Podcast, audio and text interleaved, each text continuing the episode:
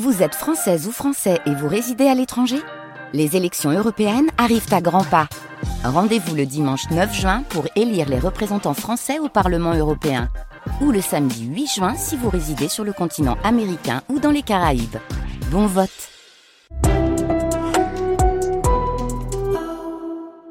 Du lundi au vendredi, toute l'actu des réseaux.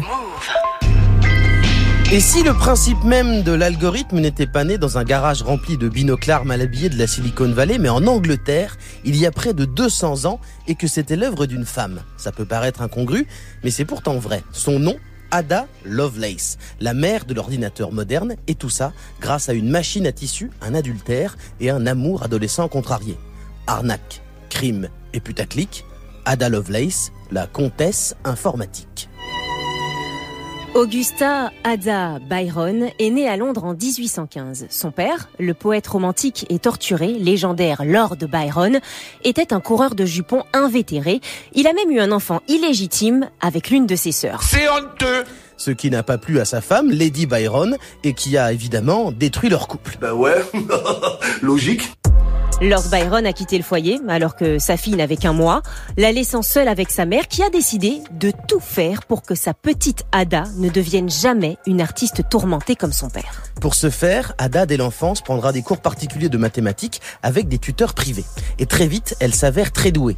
Elle écrit un jour sur son carnet Pour moi, les maths sont le langage qui nous permet à nous, aux faibles humains, de comprendre le fonctionnement du monde. Oui, Ada possède un esprit scientifique mais teinté d'une fibre artistique, une sensibilité qui fait peur à sa maman, surtout quand Ada tente de fuguer à l'adolescence pour s'enfuir avec Niels, son prof de maths, avec qui elle développe une liaison. Ah bah c'est bien, Nils, super Oh, t'es- t'es vraiment un sale petit con, hein Le prof de maths libidineux ne s'appelait pas du tout Niels, je préfère vous le dire, mais on va faire comme si. Bref, après cette amourette, Ada rentre dans le rang et déclare dans une lettre Je dois cesser de succomber à mon désir de plaisir immédiat et je dois rester au plus près des principes de la science en m'y consacrant intensément. Ada est amoureuse des maths et des progrès techniques. Dans une Angleterre en pleine révolution industrielle, elle est fascinée par les usines qui poussent comme des champignons dans la campagne anglaise et par les machines des entreprises textiles.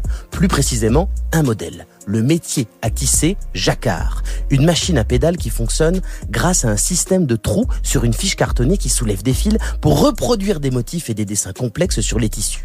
En fait, Ada se rend compte qu'on peut, grâce à ces fiches cartonnées, programmer une action sur une machine et la rendre automatique. C'est incredible. À 17 ans, Ada est une apprentie matheuse assidue et se lie d'amitié avec son nouveau prof de maths, qui cette fois est une femme. Marie Somerville devient sa mentor et lui présente un ingénieur talentueux du nom de Monsieur Babbage. Nous sommes en 1833. C'est ça. Je vois pas quoi c'est une bonne nouvelle, mais c'est ça. Babbage est inventeur. Il a conçu les plans de la première machine à calculer, qui, avec des poulies, des engrenages et des anneaux numérotés, peut résoudre des opérations mathématiques simples.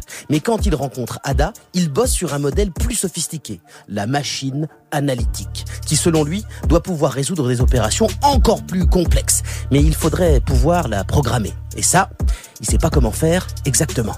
Quand elle voit les plans de la machine analytique, Ada a un éclair, le système de programmation similaire à celui du métier à tisser, avec des trous sur des fiches en carton perforé. Pendant deux ans, ça devient son obsession. Puis, elle se marie, devient comtesse de Lovelace, a des enfants et s'éloigne des sciences. Sa pause dura quelques années, mais ça la démange trop. Elle se remet à bosser avec Babbage sur sa machine analytique. Elle se base sur des articles publiés en français sur le sujet qu'elle traduit en anglais. Parce que oui, Ada est polyglotte. Et tous les deux, avec Babbage, ils ajoutent euh, à l'article plusieurs pages de notes pendant des jours, des nuits. Ils calculent, recalculent, font des équations, des suites de chiffres, des fractions. Et puis, au bout de neuf mois, Ada y arrive. Elle a conçu un modèle de calcul mathématique sur des fiches cartonnées qui, mis dans une machine, peuvent permettre de résoudre des équations de plus en plus compliquées automatiquement. Nous sommes en 1843. Une femme a inventé le premier algorithme informatique de l'histoire. Je crois qu'après avoir vu ça, on peut mourir tranquille. Mais pour l'instant, ça ne fonctionne que sur le papier. Ce qu'il faut désormais, c'est construire la machine. Ce qui n'arrivera jamais. Ada meurt en 1852 sans savoir si le projet aboutirait. Pour comprendre l'importance de la création d'ADA, il faut attendre les années 40. Les ingénieurs de la marine de guerre américaine vont se baser sur ces travaux pour développer les premiers programmes informatiques sur des machines dans les sous-marins. Pourtant, au départ, le nom d'Ada Lovelace n'est pas cité comme source d'influence dans la technologie. Le nom que l'on retrouve le plus, c'est celui de Charles Babbage. Bizarre. En effet, plusieurs historiens se battent et certains affirment qu'Ada n'a pas vraiment inventé l'algorithme. Elle a juste aidé, un peu comme une assistante.